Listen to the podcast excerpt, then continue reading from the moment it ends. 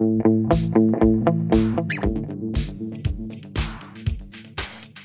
back to the Longest Battle podcast. This week, I'm meeting Maryam D'Abo. Maryam D'Abo is a Hollywood actress. She starred alongside Timothy Dalton in The Living Daylights. As a Bond girl, amazing. Even more amazingly, Maryam underwent major surgery 10 years ago when she suffered a brain aneurysm. She is a true survivor and she's here to tell us her story. Thanks for coming along to the Longest Battle podcast. Thank you so much. Pleasure, pleasure. Um, so, where did you grow up? Okay, so I was born in London uh, and I grew up in, uh, I was there until I was five. Then we had to move to Paris because my father um, got ill um, when my mother was pregnant with me. Uh, he caught meningitis in uh, Poland on one of his business trips. Uh, and he uh, nearly died and was disabled for the rest of his life. So um, my mother had to work, and she was offered a job at UNICEF. So uh, when I was five years old, we left London um, and uh, we moved to Paris, where uh, I was uh, partly there at school. And then when I was 13, so in 1973, so 1960 I was born in London, 1965 we moved to Paris, and 1973 we moved to Geneva when the UNICEF headquarters moved to Geneva. So, um, and then I was brought up in Geneva and I finished my French schooling there and did like equivalent to A levels, baccalaureate. And, um, and my father, who was disabled, um, was uh, living with his mother until we had to put him in a home um, because he was disabled for the rest of his life. So, so my mother never divorced, and uh, and she just brought me up as a single mum. Uh, and she had this career and uh, put me into boarding school on and off, and, and there we are. So I, I kind of, my education was more French than English. I was sent one year to boarding school when I was 14 in Sussex, in, uh, in Lewes, in a school called South Manor, Manor School. But um, um, just to do, I did a couple of O levels, and then I went back to Geneva and I did my my baccalaureate. But but basically, uh, my education was French. So Okay, interesting background, definitely. yeah, I mean, our English background on my father's side, and then on my, my mother was a, is a Georgian uh, from Georgia, from uh, Tbilisi, um, and she immigrated with uh, my uh, grandparents, her parents, um, right. when uh, the Red Army and the, Bolsheviks came in and took over Georgia, and it was then part of the Soviet Union. So he they escaped Oh, uh, and arrived as political asylums in Paris in 1920. So basically, yeah. So, but, but I'm, I mean, uh, so I'm not completely English to Yeah. answer your. You know, I'm, I'm mixed, but I've got a British passport. Uh-huh. And then I came back to England in uh, 1979.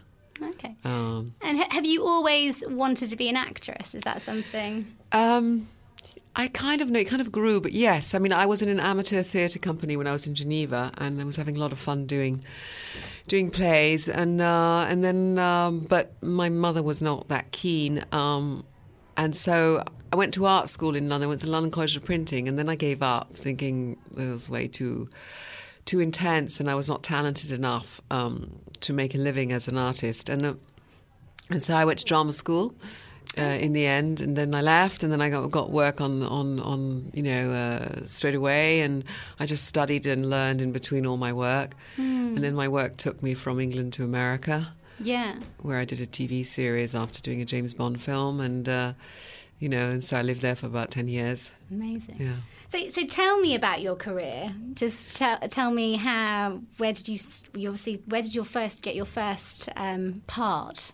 So, um, well, uh, I was uh, in England was a sort of sci-fi movie, uh, but it was, uh, um, and I you had to get your um, you had to do as many weeks as possible to get your equity card, um, and then I was involved in a mini series in uh, in Dubrovnik uh, on uh, King Arthur and the Round Table. Um, and uh, that was accumulating more weeks, and I was playing a, a court lady in this, and and then um, um, I started doing really, you know, mini series and uh, a lot of mini series in the in the uh, 80s, American TV mini series that we were shooting at Pinewood, Okay. adapted from different novels. Um, uh, and uh, I'm blanking now on the names, but one was a Jeffrey Archer uh, novel. that we did for the BBC. Not a penny more, not a penny less. uh, um, you know, and uh, so there was all these TV miniseries um, uh, that I was doing, and then um, I was because I was bilingual. I, I worked in France and um, did theatre over there. And the first play I did was um, with anyway a great actor in France called Jacques Weber, and uh, I played uh, Varinia in, in, Spartacus, which was adapted to the stage. And then after that, I did played Roxane in Cyrano de Bergerac. Uh, in Toulouse, so I was like working in France, um, which was great. And then I was doing a bit of television in France, uh, and then in England, sort of a bit of television, and then I landed the Bond movie in 1986. Mm-hmm, mm-hmm. Um, so how uh, did you get that part? So, yeah, uh, amazing. In uh, mm, February of 1986, I think they they were going to make the movie uh, very very soon after, well, in the autumn and um, they it was to cast a new James Bond, and uh, they asked my agent if I would be uh, okay about just spending a day um, at Pinewood shooting a scene from Russia with Love with a contender actor for to play James Bond, and uh, uh, it was not for me for my role, but however, Cubby Broccoli, who was the producer of the films, then um, said uh, he will, you know, see your work, and then you never know. In the next few years, you might, you know, end up a, a role in a Bond movie. Anyway, so I did that day uh, uh, of a screen test for this actor who didn't get the part of Bond, yeah. but who doesn't really need it because he's an amazing actor and, and, very big in France, and he's bilingual like me. Uh, Lambert Wilson, and he, he doesn't mind if I say it. Uh, now because it's quite a funny story. Um, and I got the part.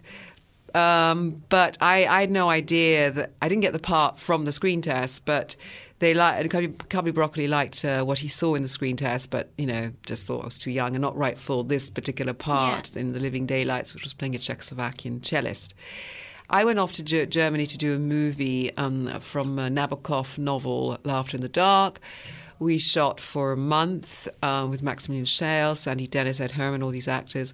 And then the film collapsed after a month shooting. But I had my hair cut short. I lost a lot of weight, so I looked more more less girly and more womanly and more mm. kind of chisel face and more Eastern European. Yeah.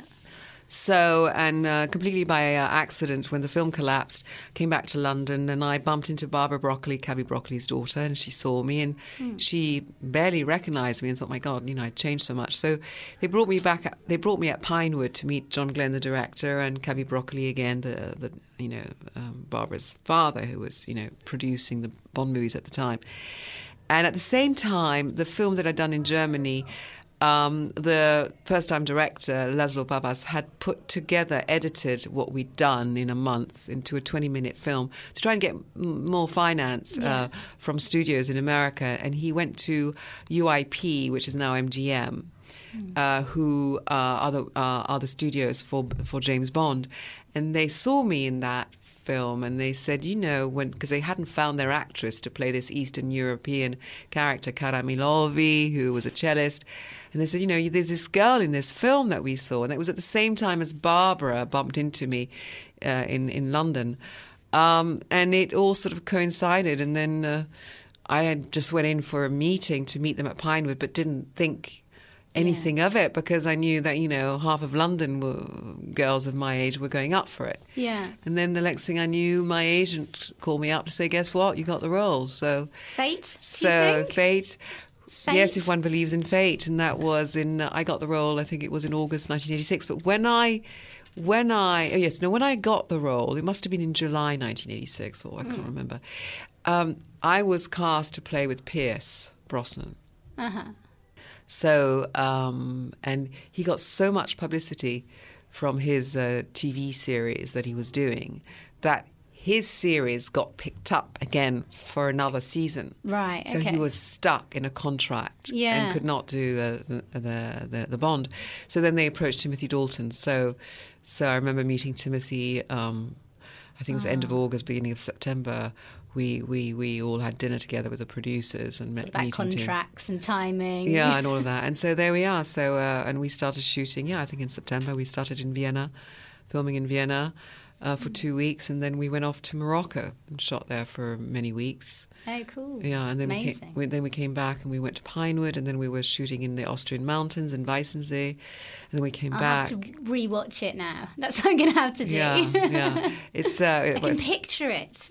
Yeah. Up a mountain, yeah, down a cliff. yeah, going down, on, sliding on a cello case. Yeah, but it's um, it's quite funny now. It's because it's it's, it's it is uh, it's it's sweet, but it's so dated, Yeah. so, especially politically. It's completely incorrect today. um, but anyway, You, did you go with, is it Jessica? But did you end up doing anything with um, Murder She Wrote or not? That's what Sam, my flatmate, said. oh, Murder She Wrote. I did one episode. Oh, yeah, with. Angela Lansbury. Amazing. yeah, I did one one. Uh, Is that in America? Do you? Yeah, that was in America when I lived in America when I was doing this TV series, and then after I got, uh, yeah, I got an, uh, uh, um, um, a part. I think she was a. I can't even remember her name. I mean, this is when my memory is, is terrible for details uh, Yeah. and information that I can't store in my in my in my, my brain. But um, I can't remember her role. You say she was called Jessica, but she was a villainess. and She was a, uh, yeah, she was a bad girl. Yeah. Um, and it was in one episode of Murder She Wrote, and, and the few scenes I had with Angela Lansbury, she was divine. I mean, she was extraordinary yeah. woman. Amazing.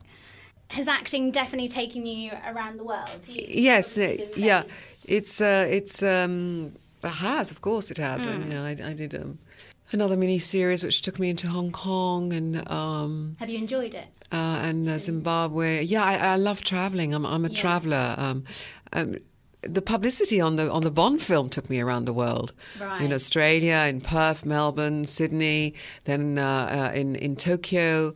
Um, you know, in Europe, in some places I've never been to, in Amsterdam, in in, in Lisbon, Portugal, uh, and then in America we did the States, we did Washington D.C., L.A. Um, and um, yes, I've done uh, uh, I, I've done many jobs in the 80s where it took me around the world. Yeah. More so than the 90s, it started getting more focused in either filming in LA or doing um, uh, a film in, in, in, in London that I did called Leon the Pig Farmer, Okay. which was a comedy, um, which was. Um, uh, uh, anyway, it was a it was a comedy that became a kind of a little culty film. Yeah. Um, okay, that sounds interesting. So, what actually happened? When did you have your aneurysm? So I had my aneurysm in. Uh, um, hang on. Uh, I had my aneurysm. We're in 2018 now. I had it in 2007, I think. I can't work that out. So I think I had it. Yeah, Is I it think 10 it was years on a. ago? Is it about 10 years ago? Yeah, it's nearly 11 years. Oh, 11. no, oh, yeah. Um, I had it uh, in LA. I'd been suffering uh, headaches um, for a whole year um, prior to the, the, the, the, the hemorrhage. And um, nobody thought in England, my, my GP didn't think of me having a, uh, a scan or anything like that. You know, I, I didn't know anything about the brain. I just thought it had to do with my. I was 47 years old. Yes, yes, it was in 2007 because I was 47. And I thought it's just my body's changing uh, and I'm just getting these migraines and all of that. But they were really quite intense. Every time I was flying on a plane, I'd get really bad migraines. Um, and also, also um, uh, I was a heavy smoker Okay. for right. for a long, long, long, long, long time, and um, that does not help. Um, and um, anyway, so it was. We went for the Christmas holidays, my husband and I, and eh, to Mexico to stay with friends. And I, w- I st- had continuous headaches coming off the plane, and then we were in Mexico, and it felt like I had this terrible sinusitis during the whole holiday. I did not look well. I was all the time in bed. Then we came back to LA. Um, all this to say, I was extremely lucky not to have an aneurysm burst Right. on the plane because I probably wouldn't have survived.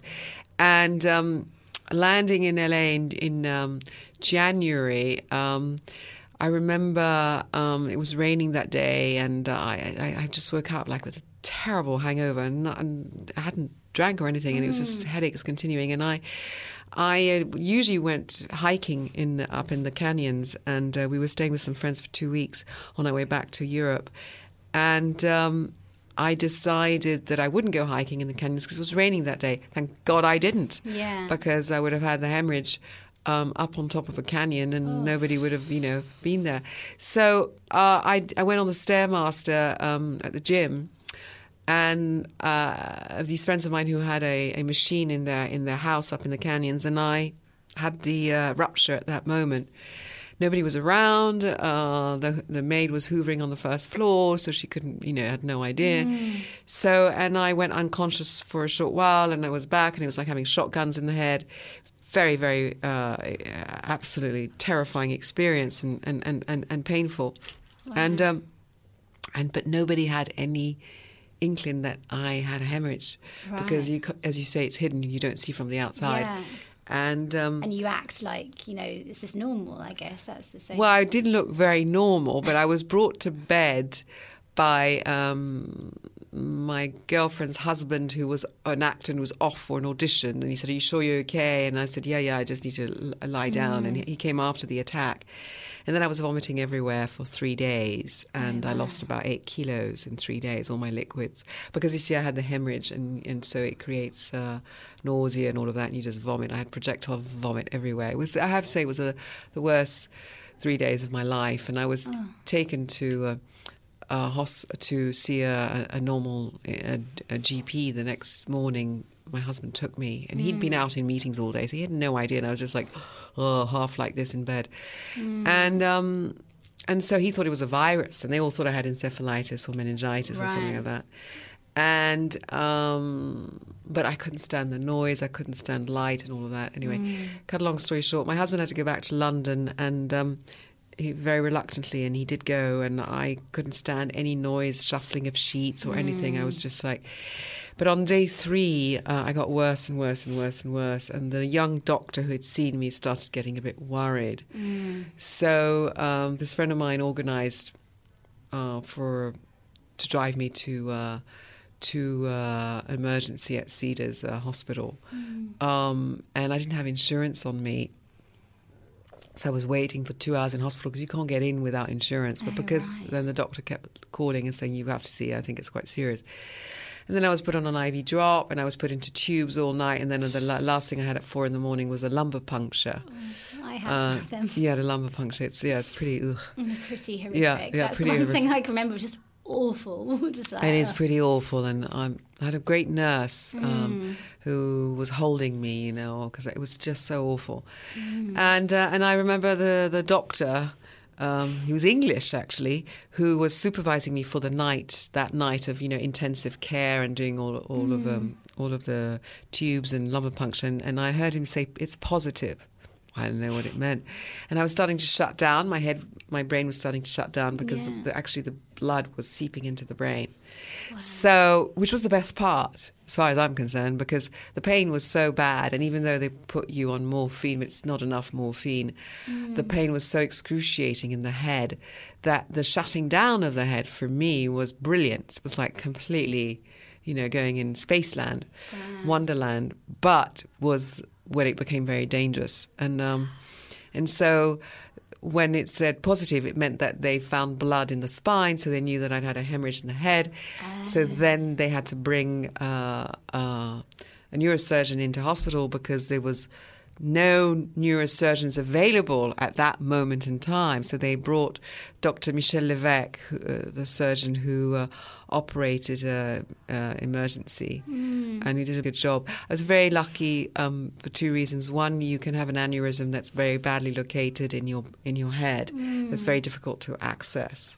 My aneurysm was very easy to access because it was just here on the left side on the subarachnoids. Right. So, um, but I bled a lot. I had bled a lot when I'd had the uh, rupture three days, you know, on the, uh, before on the master, uh, on the what do you call it, stairmaster. So, cut a long story short, the operation was a success and was easy to do, except that I bled a lot and they weren't sure how I was going to respond after. I spent eight days in hospital after. Uh, and then I, they were scared that I was going to get stroke, a stroke. So you're on so many medications, which I was on for four months. Four months. Wow. Okay. Yeah, 4 months of medication. I could not. I had no. First of all, I, I had to learn how to walk again because I could barely walk. I was going to ask Yeah. you that because that's what Yeah. I had to relearn Yeah. everything again. Yeah. you. Yeah. So, yeah. So Yeah. tell me, did you have to start from scratch again? Well, I think it was not. I was. It was out of um. because I didn't have any paralysis or anything, because I had it on on the left side of my brain, the aneurysm, and it's more the, the right side of your brain where you get, uh, you know, the motor, the um, the the paralysis. Yeah. But but I was so weak, and I'd lost by then ten kilos, that I could not stand up because I would be dizzy and fall on the floor. Um, so I had to learn to get to strengthen and to learn how to walk, mm. which I did very fast compared to other people because I did it all in four months, uh, which I know other other other brain injured, you know, it takes them years and years. So I was extremely lucky because it was only mm. four months, but those four months were quite scary mm. because the headaches continued, were terrible, and I kept thinking I was going to have another uh, aneurysm uh, rupture. I had blood on my pillow every night. Nobody could figure out what it was. so scary. yeah, it was That's quite scary, thing. and you don't know, and then Yeah. I could have a stroke and this and that. So I was monitored. Uh, for four months, um, and um, I was extremely lucky because I made it. You know, I made Mm. it, and then, and then I was brought back to uh, England uh, uh, in the fifth month Mm, because I couldn't mm, travel or do anything for, for the first four and a half months. I had to stay put in, in, in LA. And we travelled back, and my God, the headaches were terrible travelling on a plane. And then we took the boat to Southampton to avoid too much hours on a plane. And it, it was, it was, and then back in London was a bit of a shocker because um, then there was nobody to take care of you there. You know, there's no continuity Mm. uh, post uh, aneurysm, and I was not disabled enough to be taken care by the NHS or you know. Yeah. So I had, was really much on my own, but I had my husband. But I couldn't uh, cope with uh, with um, with uh, the traffic, the noise. I had terrible headaches. I couldn't cope with the speed of a city. Yeah. Uh, I found it very hard to monitor and how to cross a street and think, is that car going to like run me over or not? And I'm talking about a pedestrian crossing. Uh, You know, everything just like everything that you take for granted just just doesn't. I had to relearn how to cross a road as well. A it's just yeah. like, wow, how how are we supposed to yeah, it's a, isn't it? It's yeah. just quite. Yeah. And the noise, noise is just noise really, is- it really affects me Yeah. all the time. The sound of the tumble dryer, things like that, just absolutely stresses me out. Oh, poor But- you. But yeah, no, Yeah, no, no, I right. still get very stressed out by sharp noises now. Yeah. Um, and too much noise if there's a room and like an office party or something, and there's a lot of, you know, I, I have to get out. But Mm. on the whole, I, I'm, I'm I'm lucky compared to, to, to you, I guess, because uh, I, I function okay. I mean, I, I do get it bigger anxieties, but I've, you know, Yeah. I'm- I'm- Anxiety is a weird. I, I I really struggle with anxiety as well Yeah. because of this brain injury. but you've only had it what four years ago? yeah. So wait, time Yeah. will will oh, it's you know, five years. Coming up to five, five, years. So wait, because it, every year will get better, Mm, and yeah. you're younger. Yeah. How old are you? I've just turned 40, actually. Okay, so you're younger because I had it at 47, and the older you you have a brain injury, uh, the the harder it is to to to recover. Yeah. So you've got your youth and you've got time ahead of you, which you will get better and stronger and more confident. Yeah, it is gaining your confidence. It is it, back. it is about getting your confidence back. That's the thing, isn't very it? very much so. And then if you can then trust your brain to work. Yeah. That's the thing, because I don't Yeah. know whether I trust my brain to actually. I know, I know. I mean, right in the right place. and I know I have a. I lost complete confidence in my memory because my memory was just sh- really terrible, Yeah. and um, you know, memorizing lines, uh, Yeah, that must all be of that. really hard. Yeah, yeah. I'm oh, so lack of confidence that I'm going to remember, you know, um, the lines because it's like a muscle is weaker in the in in, in the brain, Hmm. and then. Um, but the interesting thing of what you were talking about was that when I'd had the brain operation after my uh, my Hmm. rupture. What was really weird is that friends would come and visit. Uh, I was staying at a, a, a very, very, very kind f- friend's house, who, who who let me stay there for four months. Um, when they would talk, everything they were saying was familiar. It didn't sound like foreign, like Chinese, but I couldn't understand what they were saying. So the brain could not process what they were saying. And then I had a stutter. Ah, yeah. When I wanted to speak, I kept stuttering. Very, very odd. Uh, and, and and then you suddenly realize how amazing a brain is because it just like processes, you know, in in a, a, million of a second what somebody else is saying, you know. um, It is from amazing, listening. isn't yeah. it? But when it goes wrong, it's Yeah. like, oh wow, I, didn't really think that these things could happen. Yeah. Yeah. It's it's quite scary but amazing, isn't Yeah. it? That's Yeah. the thing. I think we're very lucky Yeah. at the same time. But yeah. I was in uh, Vietnam when my brain injury happened. So So how did it happen? it's a, like an encephalitis kind of virus. It's a virus that attacked my brain. So Yes, but- I then started losing my eyesight. So I start. I, I can only see on one side now. So initially, I ended up losing my vision. So that was what happened. So it all kind of so one, two, three, four months I was in the Royal London Hospital. So that's kind of where I was based for quite a long time, and then my rehab has gone on. Well, yeah, so it's coming up for five years. So I'm still in rehabilitation now. Um, Did you have headaches? no, nothing. I literally caught. Well, I travelled a lot. My job took me around the world, working as a TV producer. But then you sort of feel from that, I probably could picked up a virus. I was in China for a month. Not that I'm blaming China, but you know, I caught lots. I was in America. I was with with Matt in America, and all these sort of things. So at any point, I could have picked up this virus. That then it kind of it became an autoimmune system failure. So my immune system tried to attack itself because of all these virus, and then and I was just very close to death, which I, I didn't really realise that that kind of happened really. And when you say you were close to death because your autoimmune system was just gone, Yeah, it, it Uh, was fighting itself. Right, they were kind right, of having a battle to figure out Right, what was right, the right, thing or not. So, yeah, I was I was very lucky. I was very lucky, you know, like like your story as well. You know, like we we it feels like we are the lucky people at the end of the day. Really, we we're not dead, are we? That's the thing. Yeah, it's yeah. Like, and Well, actually, I, I, I don't mind being dead because I won't know about it. It's all the others who'll suffer.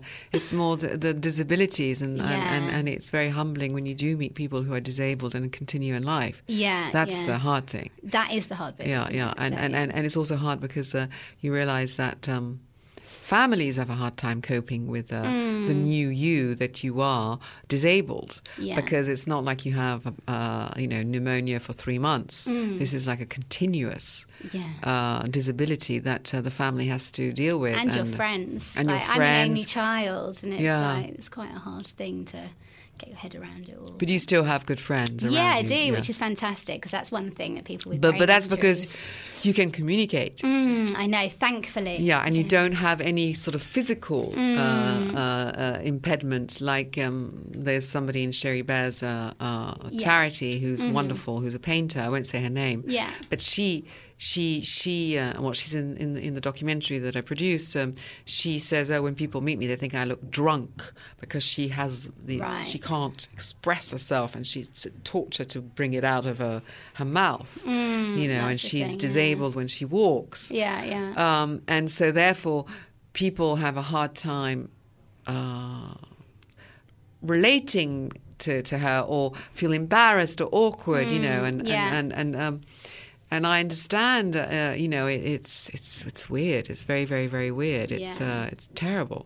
Uh, has there, has there been anything long term for you? Or well, the headaches left after um, after a year and a half. They got better. Yeah.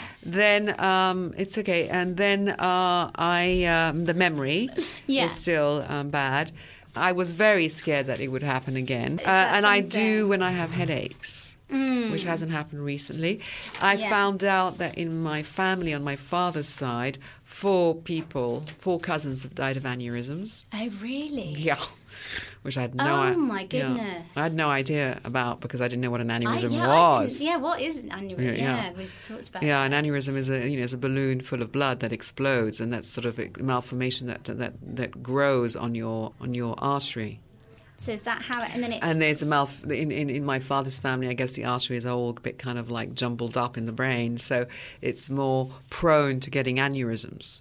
But you know, there are a lot of people that can go around with an aneurysm for all their lives, and it's like a benign aneurysm. It's not like a, a malignant aneurysm in the fact, in the sense that it doesn't grow; it stays tiny. Yeah. Uh, and uh, what I had was an aneurysm that just grew Right. you know, uh, and definitely over a period of uh, a year because I I really believe that the headaches I had prior to my uh, my rupture uh, were were an aneurysm. There was a leak in in my in my head. Um, But that's kind of why why that all happened. It's, uh, it's it's fascinating how the body works, though. It really is. So yeah. No, my name comes from Maryam. Is the name of my mother.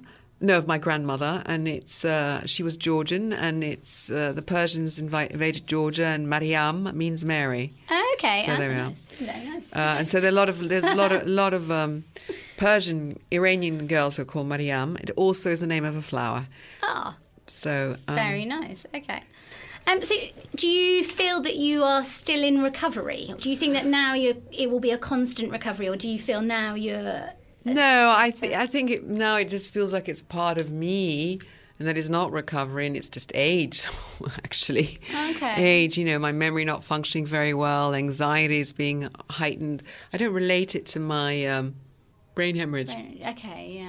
hmm but there's a residue that's transformed itself into you know being now uh, 57 am i 57 you see i, I uh, i'm going to be Oh, yeah. Oh am i 58 I- i'm going to be 58 on the 27th of december but i was born in 1960 so yes so i'll be 58 because we're in 2018 i'll be 58 in, on the 27th of december so you know things like that i have to reprocess Has your perspective changed uh, from having Well, somebody, the, uh, somebody, um, some uh, aneurysm survivors um, put it in a beautiful way. It's like uh, layers um, of, of skin that have been stripped off of you. So therefore, you are more uh, sensitive to other people's um, uh, sicknesses and, and Yeah. difficulties and struggles, and you're more uh, sensitive to things around you.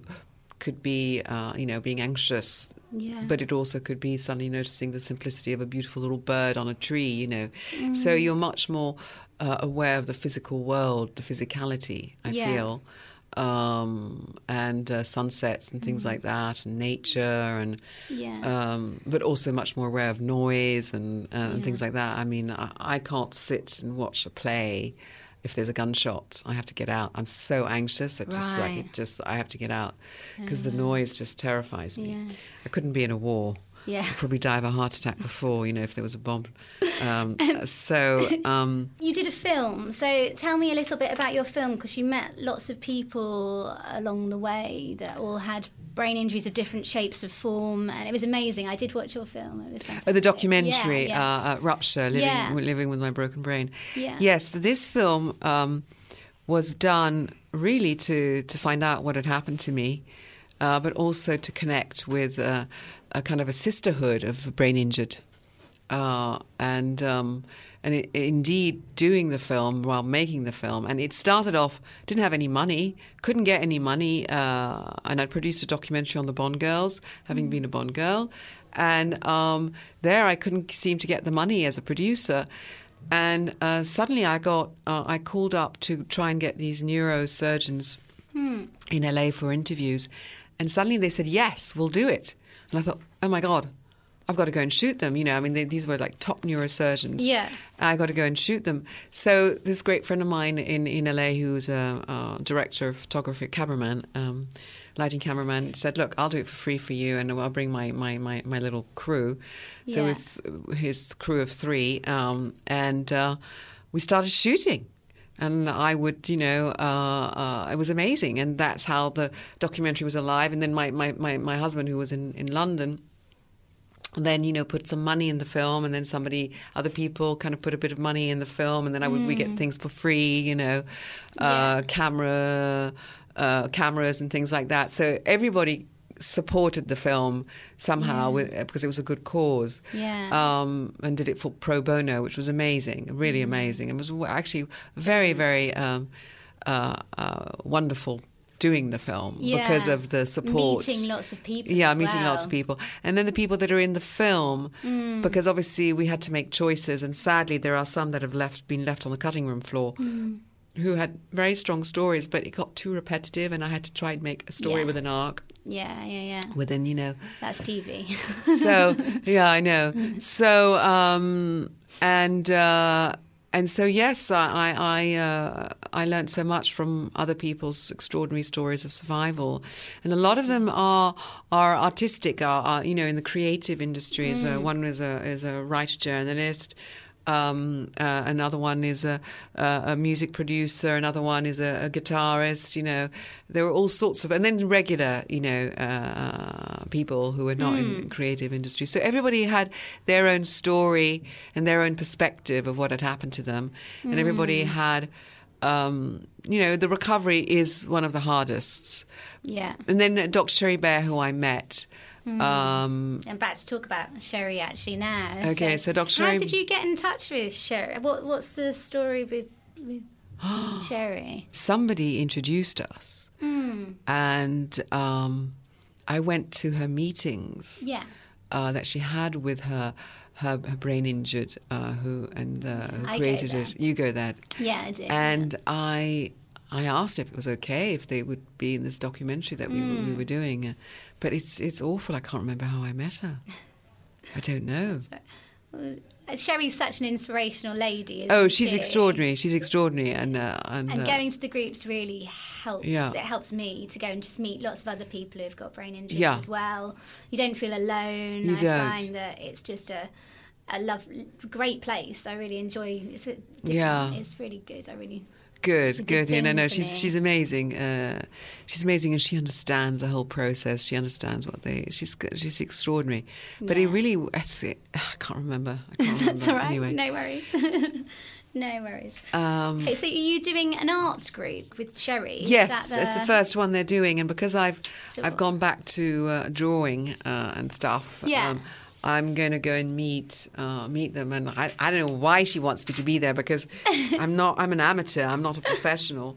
Yeah. Uh, but um, I do find that uh, I go to um, classes at Heatherley's, which is um, this wonderful school of art, Uh-huh. um, College of Art, uh, and um, I go to these uh, open studio classes, which are life drawing, because I love doing life drawing Yeah. uh, with a bit of ink, paint, and all of that. And um, um, it, it's exhausting Mm. because you it, they're very fast to draw, and I'm absolutely shattered. Mm.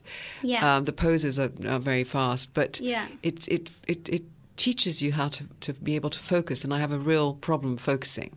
This Yeah. is what's happened since my brain injury. I, too, I actually, yeah. so hard to focus. Mm, Uh, you know, reading a book very hard, and I, I did my first book actually last week through the Silver Lining charity. Actually, You it was did? my first book. It was brilliant. Yeah, it was, I was managed to. Obviously, I, I um, it was a to what's the right word for it? So you, um, it was an audio book. An it was an audiobook. audio book. That's all I can do. But I can't. That's I can't great. read. But apart from that, it was very good. I could take it all in. That's a. that's a- that's brilliant. so that was good. Through this, inspired by the silver lining, Oh, definitely.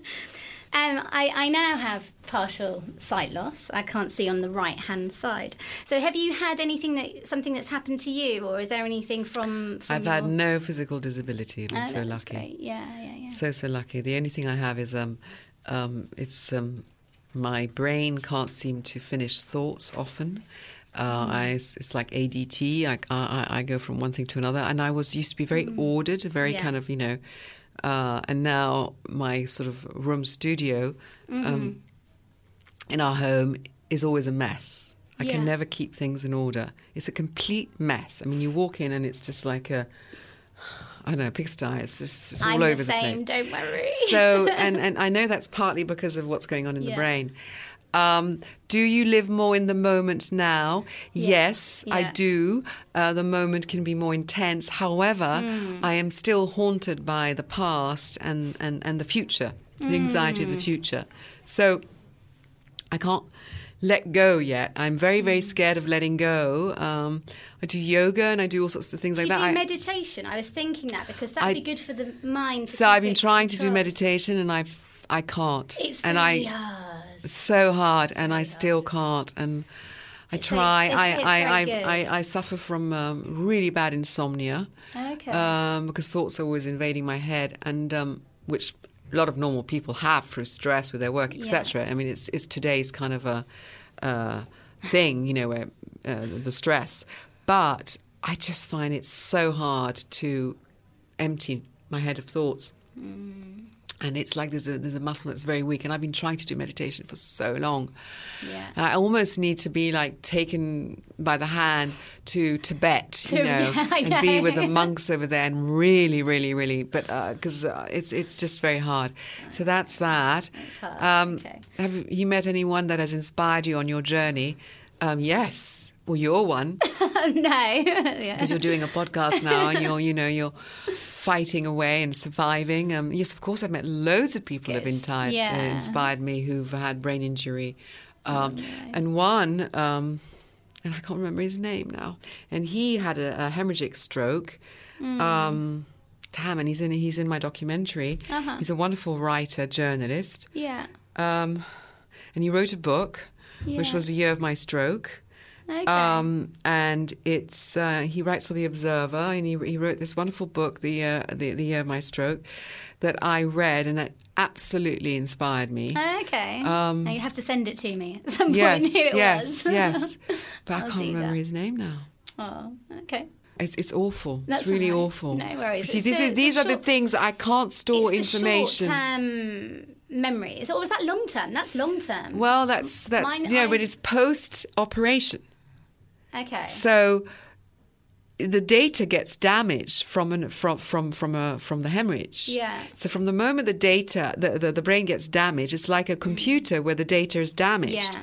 So that's when I I uh, I, I I get very. Um, you know, All uh, over- all over the place. But then, you know, I was I was seeing this girlfriend of mine yesterday, and she Yeah. couldn't understand that I'd forgotten all this stuff in, in the 80s that we used to do. I've got blanks, years of blanks. Mm. And it, it, it, it, it's, it's, for some people, it gets rather irritating because, you know, they think, oh my God, you're just, you know, you're, you've forgotten this and how can you be so superficial? But it's not. It's, it's got a brain really injury, because yeah. it's, it's, and I can't explain that because I seem completely normal. I know that's the thing. That's the so hidden injuries, isn't it? it's it? a hidden injury that you cannot uh, you only understand when you're with brain injured uh, each other you know but it's know. it's very very hard It's quite frustrating, isn't it? Yeah. It is. It's very frustrating, but we're. but i'm lucky yeah, definitely, definitely. Okay. So, what films have you got coming up? Anything exciting? well i did we a, a film that actually there's a bafta screening on monday Oh, amazing. uh, which has taken five years to come out. Um, and it's called Tigers. And it's directed by a, a wonderful um, director from Sarajevo called Danis Tanovic. And he uh, directed No Man's Land, um, which won the Oscars in 2004 for Best Foreign Film. Uh-huh. Um, and he, he was there during the siege of Sarajevo, the war. Um, and uh, it's a film, a true story about uh, uh, um, a salesman in Pakistan who um, was selling um, powdered milk um, for women uh, who were instead of breastfeeding. Um, and it was Nestle, uh, the company that's selling the, the powdered milk. And um, they would mix it with uh, with water, and a lot of time the water's contaminated. Uh, it's not only in, in Pakistan; it's also in Africa. Uh, and um, the the babies would die of dysentery because they had no antibodies, and they were putting a propaganda saying the powdered milk is better than breastfeeding and all that. And so it's a story about this man who finds that out. This Pakist- this uh, salesman who's uh, from Pakistan, and he wants to confront Nestle, and of course he can't, and he has to escape to Germany, and it's it's this whole journey of this man who really tried to. Um, to be ethical t- towards his beliefs when he found out that what was Yeah. happening. So that's what the film is about. And then I just was participating a very small part in this uh, film now, which is an uh, apocalyptic existentialist film about. It's set in 2086, which is about really the end of our civilization in a world where it's global warming and wars have destroyed the planet, and it's about the last 200 people who are surviving on on, on the planet who all meet in Athens. Um, and it's about slowly the last few months that they have the civilization. And I just play actually a part that doesn't have any dialogues. It was quite a relief. Oh wow! But I was playing a Georgian character, so I'd learned all these lines in Georgian. But anyway, ended up not having hardly having any dialogue in it. So there we are, and it's a it's a film Sounds that's called interesting, it is. It's called Last Words, and it's starring Nick Nolte. Wow. uh, and a lot of Charlotte Rampling's a lot of actors in it.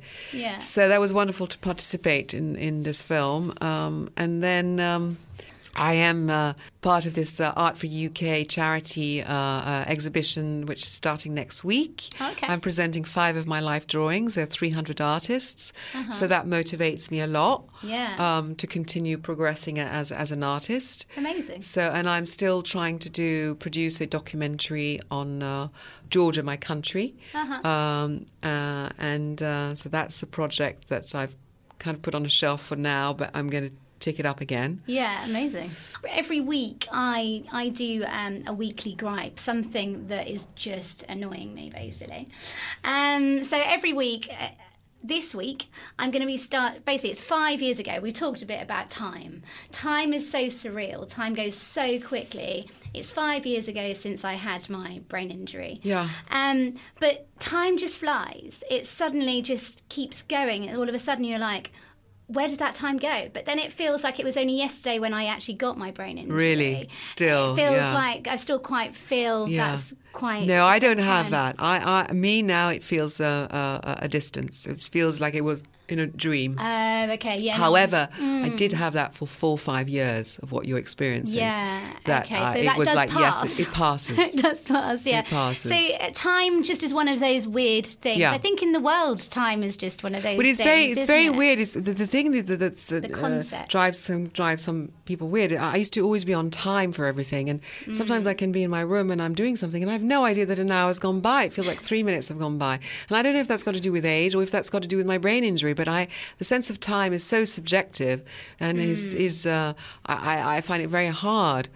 Um, to Yeah. to to notice time go by, To grasp it. to, to grasp it. It's just out of your hands in a way. It's really weird. And then it just flies, and I'm And it "Oh, flies. whoa." Yeah, yeah. And then it's another year gone, and I'm like, oh my that yeah yeah yeah and but that's a combination also with getting older because you know the years get faster and fa- faster and faster as you get closer to your own mortality Okay. i'm, I'm sure of that Yeah, yeah. but it's true that i find now that time is is so different from before i had the injury but then i was 10 years younger you Mm. Yeah, know yeah. so now i'm closer to my own mortality i'm i think of death every day okay. I'm aware of it, and uh, I'm always aware that something could happen, and I don't. Is that because of what happened to you? I you think, I think it's what happened to me uh, was uh, definitely uh, highlighted it, Mm. and I I always think that I don't know when people say okay we're going to do this in two years I'm like I might not be around in two years. Yeah. I don't trust life completely. Okay. Yeah, yeah. And I should because that's what we're all on, on a kind Mm. of in our own paths because that's the only way you can continue forward with creating all the stuff you want to do and all the good stuff you want to do yeah, definitely. for others or for yourself.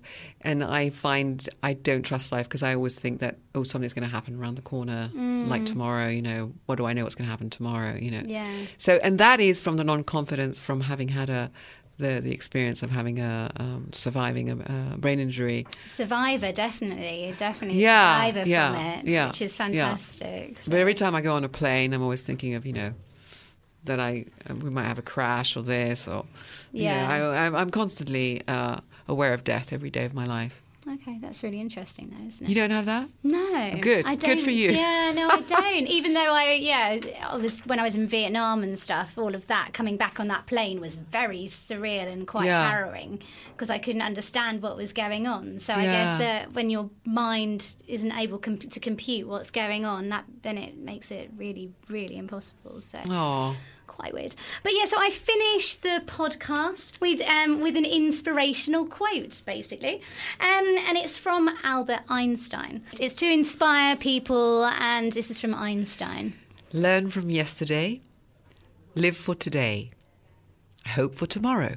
See, that sounds quite nice, doesn't it? I think that's the thing. Have you got any inspirational quotes that you live by, like a mantra that you um, always live by, or is it just living in the moment? Um, yeah, uh, being in, in, in, in the now, living uh, in the moment fully, Yeah. which is very hard to, to completely achieve. There's a lovely little, that's got to do with memory. Um, um, for those who believe in, you know, a God, does Yeah. um, not does not have to be a religious God. Why did God create memory? So you could have roses in winter.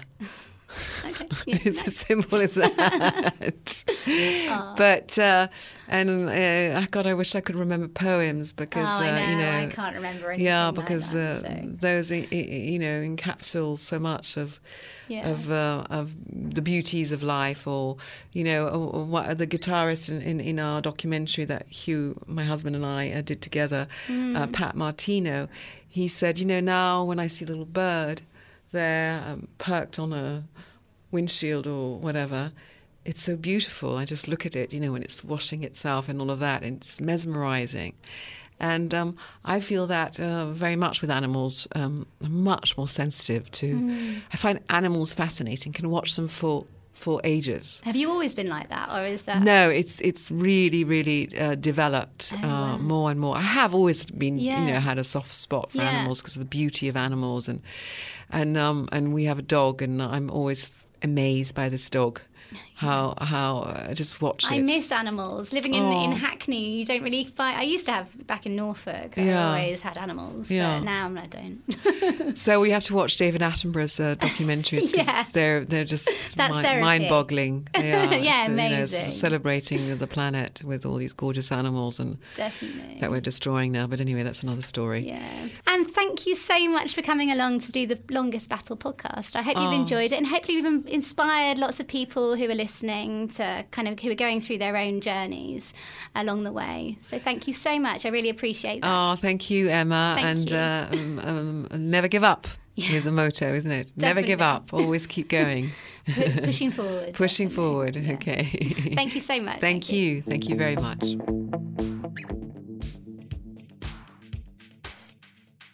Thanks so much for listening to Emma's podcast. She's been through a hell of a lot over the past few years, and listening to this makes all of her friends realise just what an inspiration she is. The Silver Lining Charity has helped Emma immeasurably, enabling her to meet lots of other people with brain injuries. The charity is currently raising money for a Goodwill Silver Lining mission to India, just one project that will help those affected by brain injury to get involved in exciting and purposeful activities in the community.